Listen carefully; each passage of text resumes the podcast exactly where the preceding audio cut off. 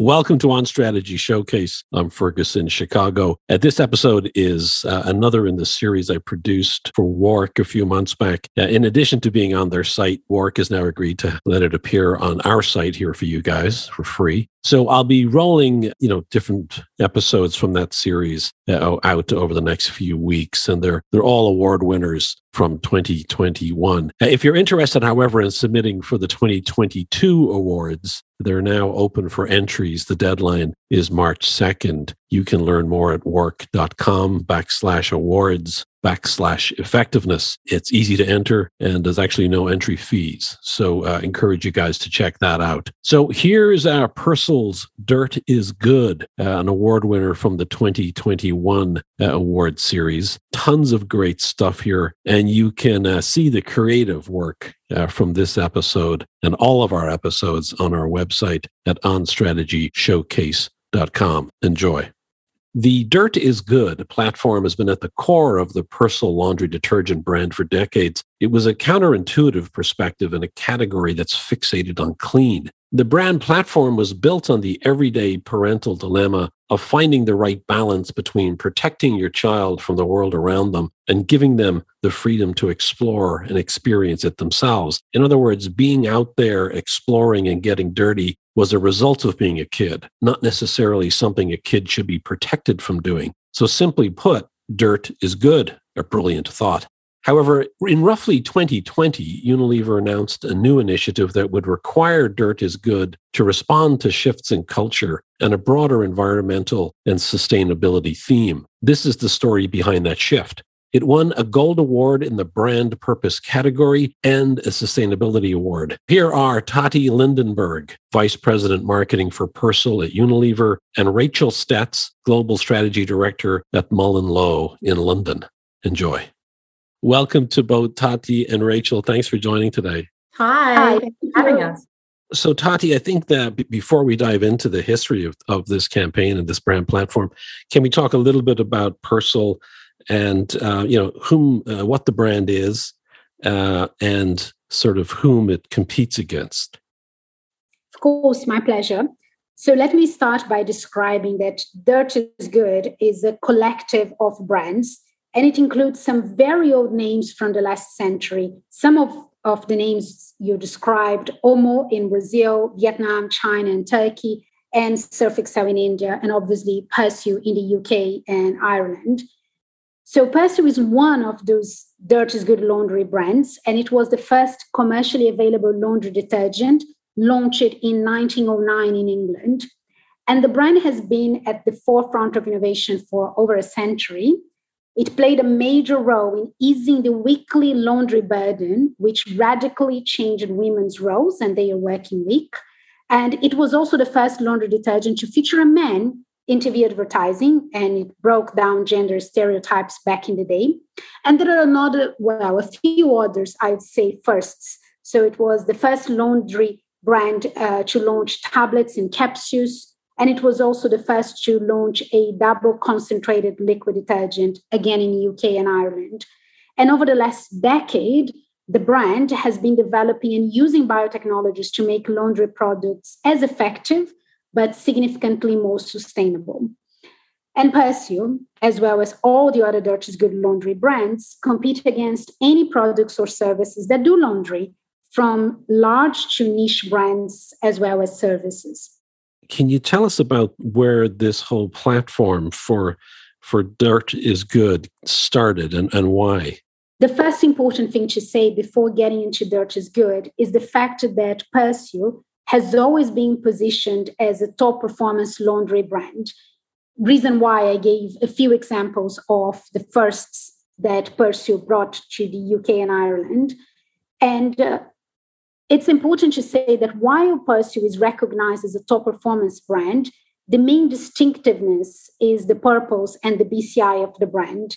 And it was rooted on a breakthrough idea that dirt is not an enemy to be avoided, as every other laundry brand used to see, but or people use also to perceive, but it was an ally to be nurtured and a catalyst for child development. So, in fact, we believe that stains are a mark of a life fully lived And getting dirty is synonymous with getting stuck in and act. So the dirt is good as a purpose is inspiring and critical to drive our top performance credentials. So I think Rachel always likes to say that it's sort of like a virtual cycle because the more we encourage people to act and to see the act of getting dirty as an ally, the more dirty clothes they will have. And then they can count on Persil or any other Dirt is Good brand to clean them up. So this is how we are positioned the beauty of bringing a purpose which is rooted on a beautiful tension, but at the same time on the, the top performance that we deliver as a product. Anything you'd add to that, Rachel? Yeah, I agree with Tati. I mean, she mentioned the virtuous cycle. I think that's one of the smartest things about Dirt is Good is that it balances that kind of emotional um, aspect of the work so well with something that's underpinned with a really strong functional product truth. But I think it's the point of view of, of the brand, as Tati said, that really gives it its distinctiveness and actually makes it bigger than the category. So many brands i think wish that you know they're kind of looking for that kind of point of view um, and something that kind of elevates them above you know whatever product they might be advertising. So i think that that's something that's always been true and a strength of the brand is that point of view anchored in dirt is good allows us to flex into so many different stories even as culture evolves um, as it has most recently is there a is there a different point of view on what defines cleanliness or what consumers want depending on which country they're from? Yes, that is. So what we see is the the way in which consumers think or they desire cleanliness is very is related to a few aspects. One being how much effort they need to put on to clean clothes. So obviously we are present as a brand in places where the majority of consumers would not have a washing machine. So obviously they have to put a lot of effort. So clean clothes means their personal effort, like basically magnified in a t-shirt. Conversely, you also have countries like the ones in Europe in which most of consumers would have a washing machine. So clean clothes is something that it's more like a it's it's part of like the daily chores, but it's not something as I would say, F, with, which demands as much effort. So obviously, there is this aspect about how much you need to put in to get clean clothes. There are some cultural aspects as well associated to cleanliness.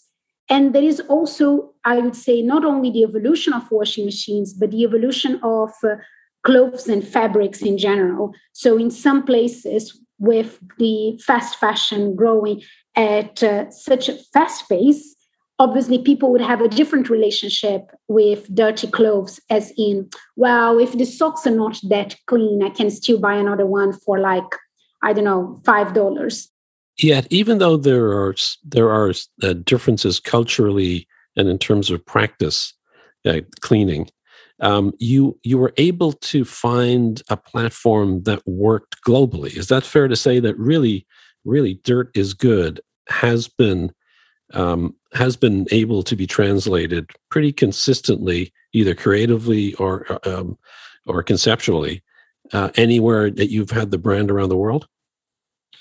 Yes, fortunately, yes. And the main reason is because instead of focusing on the laundry aspect or the, as you said, whether the way that you wash your clothes or the cultural aspects of uh, having clean clothes, we were actually looking at a more fundamental human dilemma, which is very universal. So, parents all over the world, especially 20 years ago, would have the question about how much freedom to give to the kids to enjoy life and develop, and how much you need to protect them from the realities of the world. So, this dilemma between freedom and protection inspired us to say the act of getting dirty is always good and it's always worth the effort that you have to put on to get clean clothes. So that is the fundamental human truth that helped us to create an idea and to craft it in such a way that after two decades this is still relevant. How are brands like Fairy and Ariel, how are they positioned compared to the uh, Dirt is Good platform that we that we, you have for the Persil brand? Yeah, I'll just speak to the UK market, maybe just for the sake of, sure. of time and, and brevity. But I think, you know, uh, not to be overly reductive, but I would say that Ariel is very much, you know, we talk about them kind of being born in a lab and very focused on, you know, tech innovation. Many people may be familiar with the Do You Pod um, campaign and, and them really pushing into capsules, but still quite focused um, in markets, you know, still kind of obsessed with that whiteness and the cleanliness more in the way that the laundry category has been talking about for many years. And then Fairy, which you mentioned at the top of the call, is quite unique to the um, to the UK. It obviously has a very iconic place, even from its washing up liquid, the baby that everybody kind of knows, but much more focused on kind of a gentle and sensitive positioning.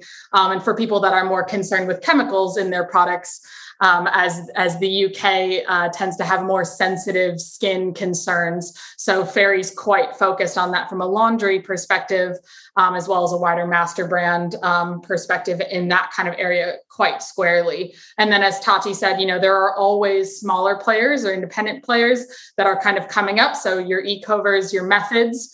Um, obviously, their penetration and their market share is not as big in terms of from a competitor standpoint, but they are things for us to watch and keep an eye on because certainly they are responding to shifts in in people's mindsets and preferences and attitudes that you know the brand needs to be aware of. So I'm I'm really curious, Tati, when something lasts for 20 years as a platform, it's it's uh it's pretty amazing. And to think about this platform, which which I've got to think in certain ways was pretty, I'm not sure if it was progressive, but it was certainly distinctive to, or at its very minimal, it was incredibly insightful to think about uh, positioning dirt as being good. So I'm curious, where did it come from originally? Do you have a, do you have a sense of that? Uh, and did it did it start in in the UK or did it start in some other country and then spread to all of the markets? It started in my country it started in Brazil as a way to bring distinctiveness to a brand at the moment that Procter & Gamble was planning to enter Brazil. So I remember that back in the day, it was just a few years before I joined Unilever, that was called the Welcome Plan. And as part of welcoming Procter & Gamble, um, is Good was developed. But then, as I said, it was such a fundamental parenting or human truth that then it became easier to roll it out to a number of different markets. Now we are actually present in more than 80 markets, and and, um, and the, the rest is history.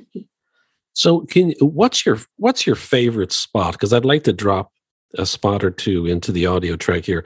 Do you have a, a recent spot or, or or or one that's that's got more years on it that you think is a great example of the Dirt is Good platform? Yes, there is one I adore from India called Holi. So in India, every year we have a campaign to celebrate Holi. And there is one specific, which is from 2019, that shows this really smart girl um, who is Hindu trying to help her Muslim, um, I would say, friend to cross, I would say, a, a sort of like a path without getting stained uh, in the middle of Holi by their friends. It's a beautiful, simple uh, story, but it's it has this human truth of like a child learning that she could get dirt on behalf of her friend because her friend needed to go uh, to the temple and she need she did not. So that is one of my absolute favorites, Holi.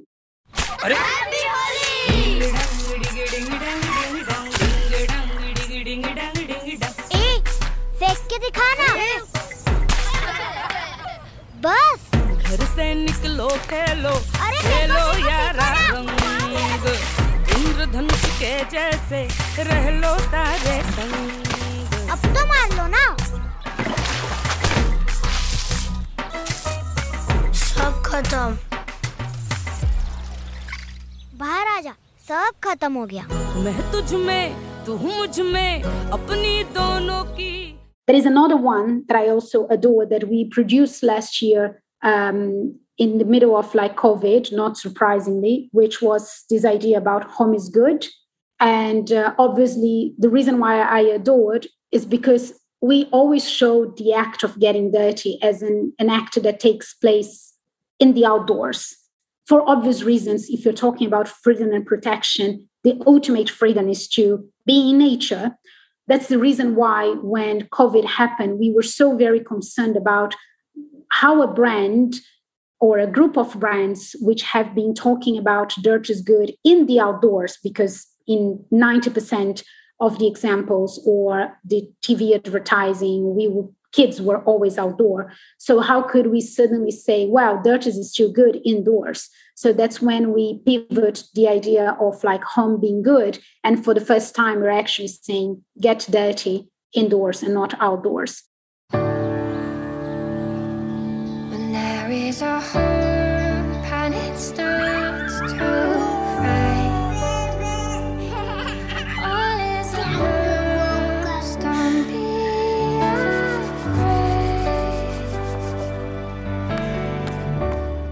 I'm very curious, uh, Tati, before we move on to more current time.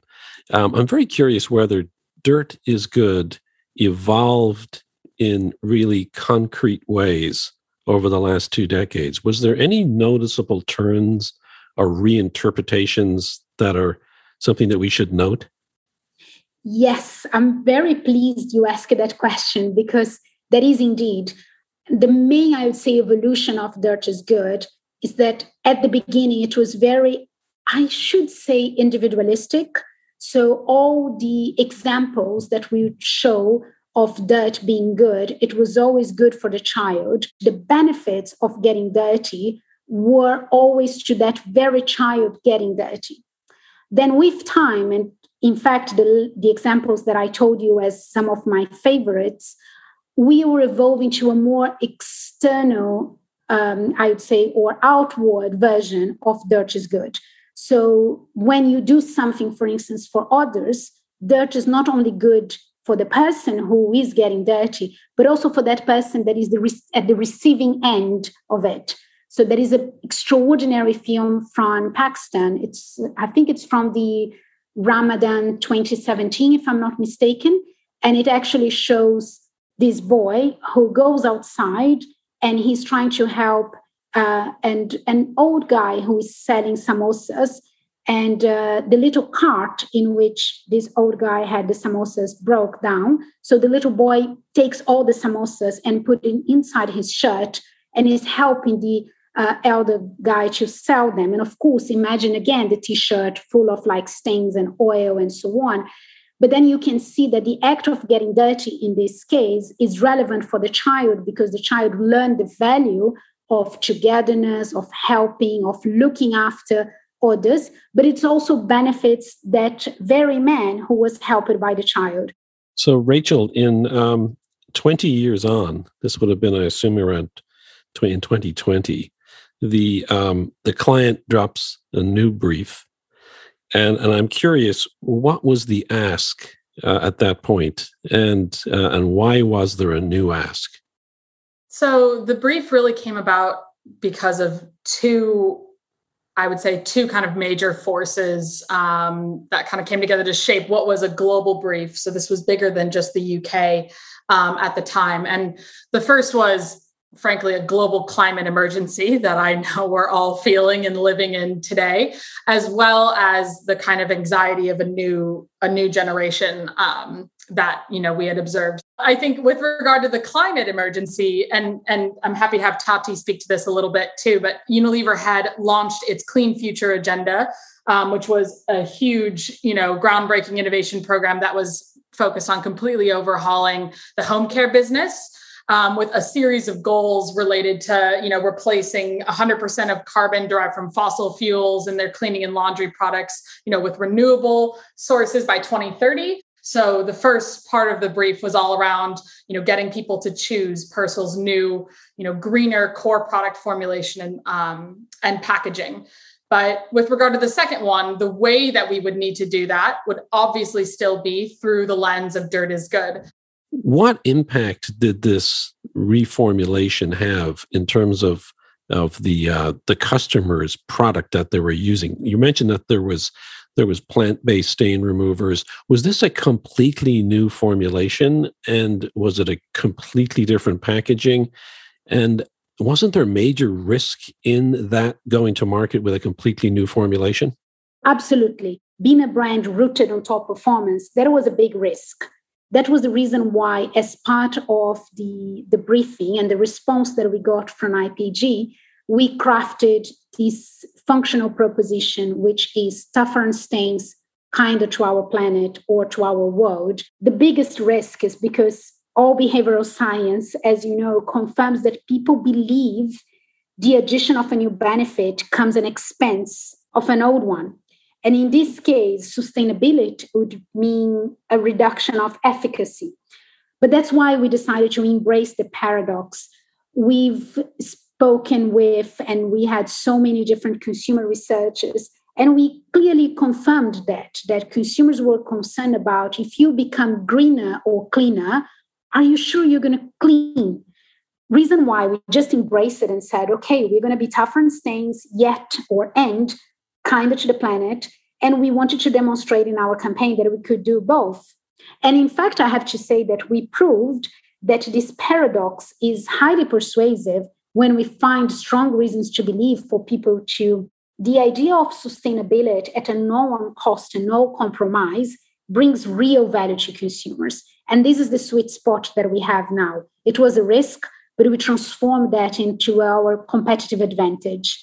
So what were what were competitors doing, Tati? Were they also reacting to issues uh, around sustainability? Yes, yes, they were. So different competitors are doing I would say, well, different initiatives. So you can take all of them. They would be doing at least either a campaign or also moving their products into more sustainable ones for sure. I think Ariel at the time wasn't was getting ready to do a big push around lowering the temperature of your wash which is actually something that isn't necessarily new especially from like a product standpoint.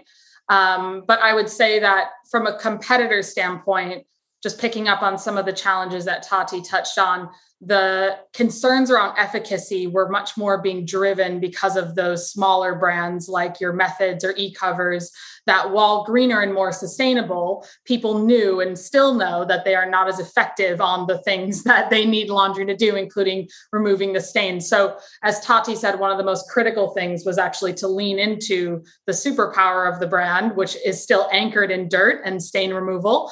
Um, but as she said find a way to balance that with a kinder to the planet message that became an addition rather than you know at the cost of our original positioning and it seems to me that that uh, something that underscores that is that the sustainability brands in the category only had a, a 2% share versus you guys which were roughly 20 27% share so there was a desire for this but there wasn't necessarily a market for those who were as singularly focused on it. That being said, where you were coming in with a sustainability message uh, in this campaign, was it initially about maintaining share or was it considered a, a way and did it have at its center a goal of growing share? It was a goal of growing share. And the reason why, to be absolutely uh, honest, it started as as pretty much a way for us to respond to the Clean Future program. So we believe it's part of our obligation, and we are driven by the idea of make sustainable living commonplace. And obviously, within my remit, I saw the opportunity to go bigger and do better with Dirt is Good. So it started as a way for us to be better. But as Rachel said, there is an increasing concern um, around climate change. We see also that, especially with like younger kids. So obviously, it was an increasing consumer demand to start being more sustainable. So it was internally driven, but also a way to respond to what consumers desire. I think the main point is if you think about a segmentation of audiences, you have consumers not only within the laundry category that consume the laundry category, but across many different others that are willing to either make some compromise to have a more sustainable product. And that compromise could be in the form of a packaging or efficacy, and are also willing to pay more for that. I believe that the reason why you still see these more niche brands smaller is for that. They might not deliver the same top performance or they are more expensive than the mainstream brands. So the beauty of what we've done with Dirt is Good is that once we understood that was part of, as I said, our obligation as thought leaders of the industry, we also started to explore how we could bring that to life. And this is when we realized one, we cannot charge more because no one, I would say, well, I shouldn't say no one, very few people would accept to pay more. So we couldn't command a premium. And that's why, if you compare the products we had before our real change campaign and now, they charge, they cost exactly the same to consumers. So that was the first important thing. And the second one, as I've just mentioned, was to try to bring to life this paradox and to confirm and reassure consumers that we could be green yet efficacious. And that's why the whole idea of like tougher kinder. You have this brief. There's a, a, some objectives outlined by the client. Um, what sort of work do you undertake from a planning perspective to better understand the issues and the opportunities? And, and, I, and I think that to the point that was made a little bit earlier, um, this is a brand that has always looked through the lens of the child, uh, but the child isn't the one making the decision on the purchase. So w- there was, and with issues of sustainability, when you segment that audience, there there are some that are more enlightened uh, than others. And I'm curious, when you, what did you guys do to better understand how do you present this brand, given its business objective and given its sort of uh, its its sustainability objectives? we worked really closely actually with the Unilever CMI team, and and you know they they do immense amounts of. And what's research. what's CMI? Uh, what was it? Consumer marketing, consumer marketing intelligence. They're always slightly ah, yes. There's so many acronyms. Consumer marketing intelligence. Yes, the research teams within Unilever um, to conduct global research and as you said, the first place for us to start was absolutely with kids. So we did do global research both with children as well as parents. Why? And why though? Why did you? That's interesting. Why did you? Why did you include kid research? Did you have a hypothesis going in? Yes, we did. If I may, Rachel. Yeah, please do. And the reason is as I explained, the fact that dirt is good has been evolving, or the way that we address the relationship between parents and kids evolved, we wanted to understand where we should stand now. So, what is relevant for the new generation? And there's a remarkable difference, I would have to say, between kids now and kids 20 years ago. And needless to say, they have much more access to information, they are much more empowered to take action. And you have shortening of like childhood among other i would say changes over the last two decades. So we understood that we could not be a brand rooted on child development without being able to understand this very i would say human uh, truth through the eyes of kids. That point of view and understanding of kids and child development is also what helps us resonate with parents um, so I think that that it was a really critical place to start. And as Tati said, you know, we needed to understand what had changed for this generation. And I think, you know, they are also, frankly, more vocal and aware of some of the issues that are going on around them than other, you know, kids have maybe been previously. So I had mentioned Greta Thunberg um, earlier was, you know, kind of right at her height during this time. And while every child is not like Greta, we do know that, you know, they are more aware of climate change and and that there's, you know, uh, the planet is in danger in some way. They may not fully understand it, but we know that they don't always really know what to do, or they may feel like a fear or a little bit of paralysis around that.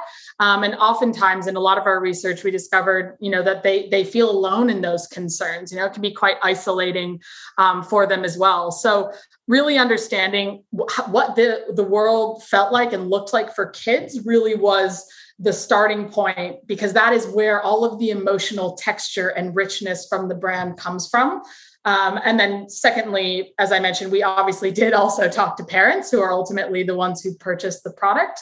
And what's interesting is they they have some similar uh, responses to kids, you know, maybe in a more mature and complex way. But I think they kind of similarly, you know, don't always know where to start, um, or you know, they want to kind of be a part of positive change, but fundamentally, they also know or they may feel that one person's individual action is not enough to affect change and that really big brands and big corporations need to step up and become a part of that change as well.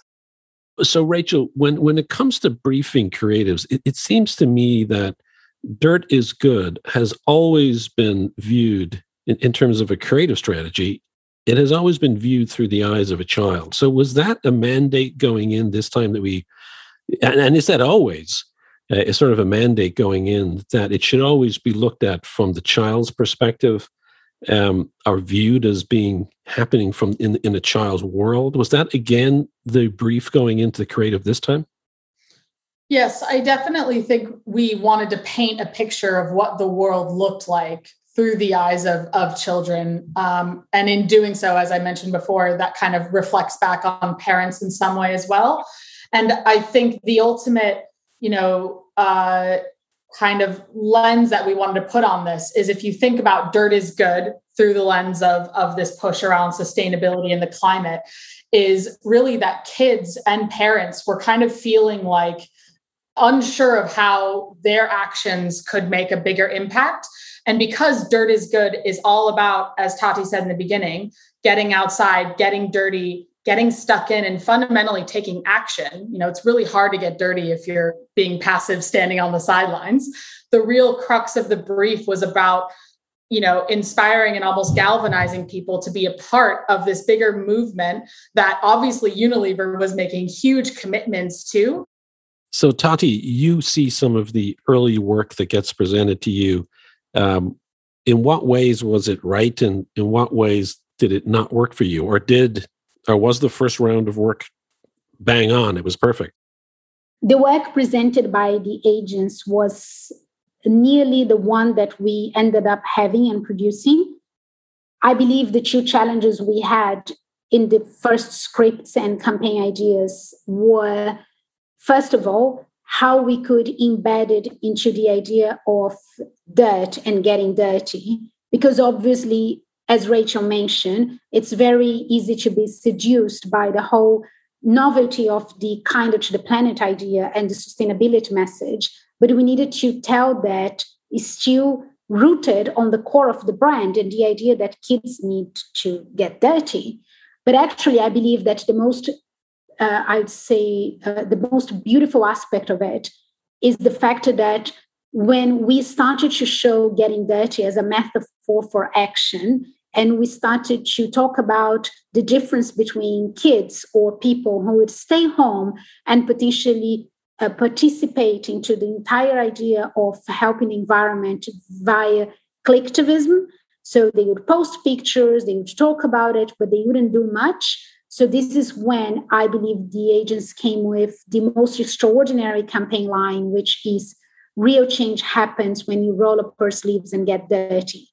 And that summarizes the entire idea and the connection between driving change towards the environment and at the same time getting dirty in the process. So these were the nuances that we needed to sharpen from the very first, I would say, creative that we got until three months later when we were previewing or validating with consumers and getting the first set of uh, extraordinary consumer uh, research results. Yeah, I, I, love that line. Change happens when you roll up your sleeves and get dirty. And I think for for, for readers of the of the WARC case study on this particular uh, campaign, will notice that something else uh, sort of shifted. Uh, dirt is good became dirt for good. Tati, can can you tell us a story behind that, and what was the purpose of of the uh, of dirt for good? So we could not be in a brand enabling child development at present without helping kids to overcome the anxieties and uh, helping them to feel more empowered to act on the world they care about. So, this is the background that led us to believe that it was time for Dirt is Good to evolve. So dirt is good then became dirt for good, which is in fact a shorthand for dirt is a force for good. It's an evolved purpose and an evolved, I would say, alliance between the brand heritage and the idea of getting dirty, the business needs, as we spoke before, the Clean Future program, the fact that consumers would demand more and more change towards the environment, and of course, a new commitment that we had as a brand to society and the planet, which would enable people to make more sustainable choices. And so it's interesting when when uh, when listeners uh, see the new spots for the for the current campaign. Um, dirt is good remains the tagline. So, what is the role uh, of dirt for good? What, what what purpose is that tagline used for?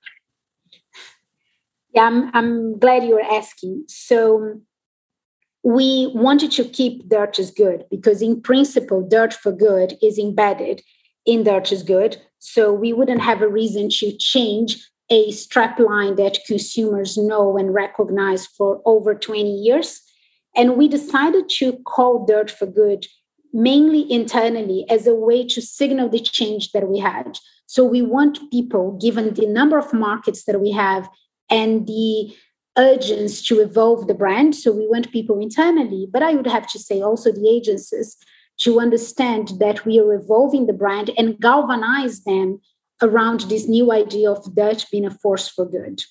Rainforests were destroyed last plastic in the ocean. We all know change has to happen, but real change, it doesn't just happen in the comment section.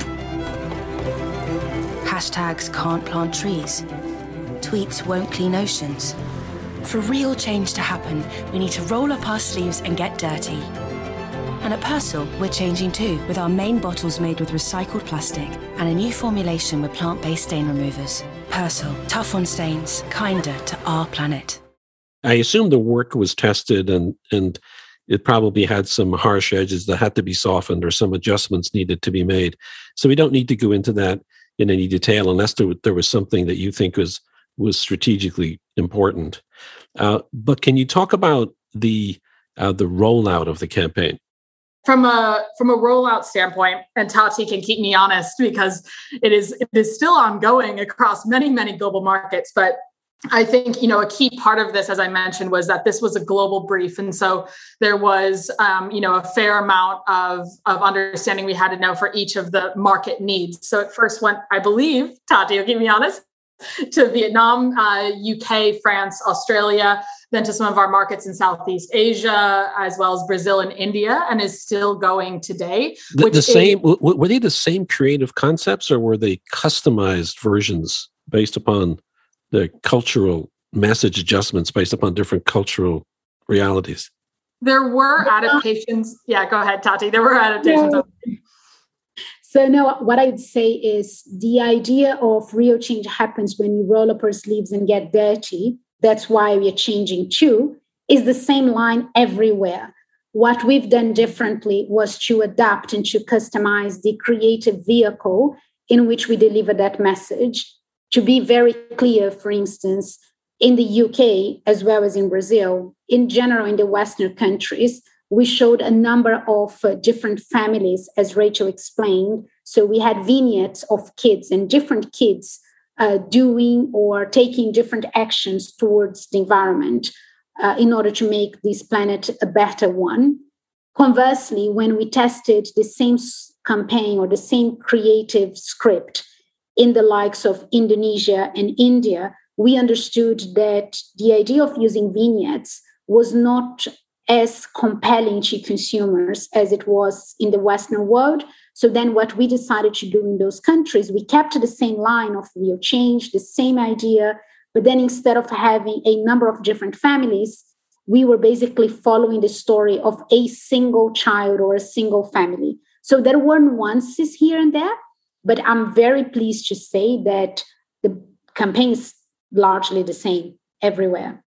So, as we wrap up here, I, I, thought I could ask you both to sort of give us a sense of of the uh, success of the campaign. This is obviously uh, a WARC award winner for marketing effectiveness, so we can't help but ask for some of the indicators of uh, effectiveness. So, could you guys give us a sense of um, of how successful the campaign was? once we confirmed that delivering a product which should be tougher on stains and kinder to the planet is a very compelling and highly persuasive, I would say, idea and mix.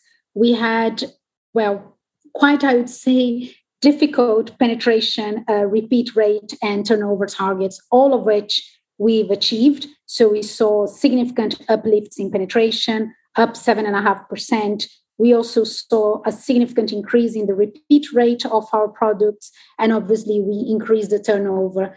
So it was quite remarkable to see that the campaign helped us to not only achieve our business targets, but also helped repositioning the brand. And now, as we roll out the brand to other markets, we started to keep tracking and realize that consumers started to understand that getting dirty is not only important for child development, as this was an attribute that we've been tracking for over 20 years, but getting dirty is also a way to build to build a better planet. So both of which we can see like a remarkable either maintenance in the case of the first one, or I would say started to have ownership in the case of the second. So it was pretty remarkable, I have to say, what we've managed to do from a brand power standpoint, as well as from a pure uh, business or sales results. Yeah, and, and I think when I when I look at the case, I see penetration up seven and a half percent. I see sales up five point one percent over target, and and the, a thing I think is well worth noting is that your share of market uh, while it was it was up 157 basis points to around 28.8%. But it's also striking that there was no loss because in making such a significant change, as we said at the beginning of the conversation, there was risk in doing that, and therefore there was risk of losing existing customers. So there was not only uh, so I think share of market increase should not only be looked at in terms of uh, new customers, but also that there was no loss of existing customers. So I think congratulations all around on that. Well, thank you very much. So it is Persil's uh, Dirt for Good. It won a gold and a sustainability award for brand purpose. Tati Lindenberg, VP Marketing Purcell at Unilever, and Rachel Stretz. Uh, Rachel is Global Strategy Director, Mullen Lowe in London. Thank you both. Great work and congratulations again. Thank you so much. Thank you. And we'll see everybody on the next episode.